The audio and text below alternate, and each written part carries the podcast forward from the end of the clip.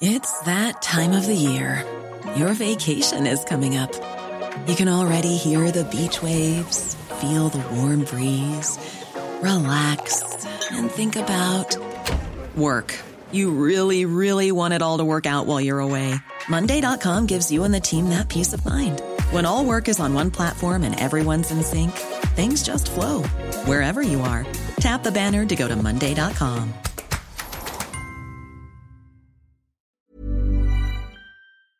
La semana 42 de guerra entre Rusia y Ucrania nos ha dejado unos resultados un tanto preocupantes para Ucrania, así como una gran cantidad de noticias y novedades en el conflicto, así que comencemos.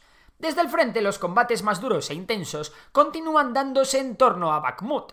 Allí Ucrania ha relevado a sus tropas de vanguardia, lo que no ha evitado que Rusia vaya poco a poco ganando terreno hasta llegar por primera vez a los arrabales de la ciudad, por lo que a partir de ahora tendremos que ver si Rusia decide atacar frontalmente la urbe o si prefiere rodearla. Ucrania ha tenido tiempo para fortificar Bakhmut, que por otra parte está ya vacía de civiles, ya que meses de bombardeos la han dejado inhabitable. Como ha pasado tantas y tantas veces en diferentes conflictos y guerras, el destrozo causado por los bombardeos crea defensas naturales que hacen que la zona sea un fortín.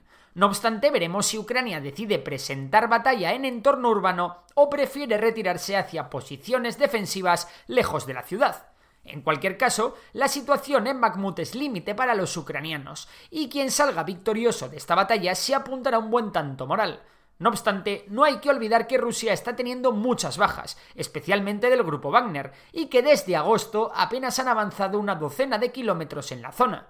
Pero no todo son malas noticias para Ucrania, y es que las Fuerzas Armadas ucranianas han atacado con éxito varios puntos estratégicos en la retaguardia rusa, especialmente en el frente de Zaporilla. Melitopol y Berdiansk han sido las ciudades más castigadas por los HIMARS ucranianos. Estos ataques recuerdan mucho a los que Ucrania llevó a cabo las semanas previas al inicio de la ofensiva en Gerson, por lo que una pista más de que las intenciones ucranianas podrían venir por iniciar a principios de año una ofensiva en este frente.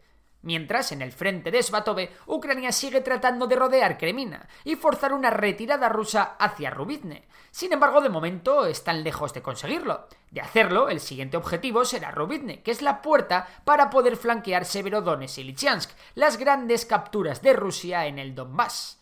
Rusia, por su parte, ha llevado a cabo nuevos ataques con drones iraníes.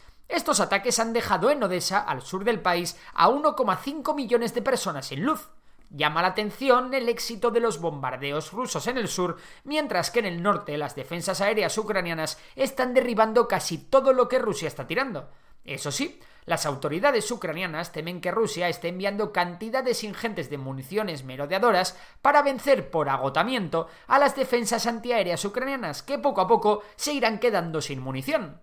Y hablando de drones iraníes, según fuentes de la OTAN, Irán mandará hasta 6.000 drones y misiles balísticos a Rusia, una cantidad que personalmente me parece un tanto exagerada.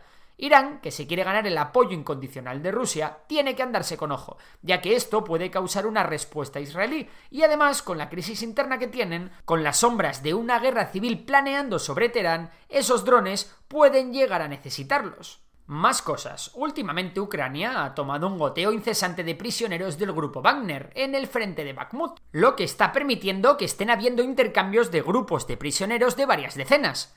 Estados Unidos ve poco riesgo de que el conflicto vaya a continuar escalando, por lo que según fuentes del Pentágono, el tío Sam dejará de dar la matraca a Ucrania con eso de que no bombardee suelo ruso. Pero no tan rápido. Los norteamericanos dan una de cal y otra de arena ya que el secretario de Estado, Anthony Blinken, ha dicho que Estados Unidos solo apoyará a Ucrania a la hora de recuperar el territorio que ha perdido desde el 24 de febrero. Y ojo porque esto no incluye ni Crimea ni parte del Donbass. Por parte internacional, el notición de la semana es que parece que Ucrania va a recibir los sistemas antiaéreos Patriot, algo que reforzará las ya de por sí densas defensas antiaéreas ucranianas. Eso sí, Dominar estos sistemas requerirá tiempo, ya que son sistemas complejos para los que se requiere personal muy cualificado. Dato curioso. El 74% de los ciudadanos europeos apoyan que la Unión Europea apoye a Ucrania en su guerra contra Rusia.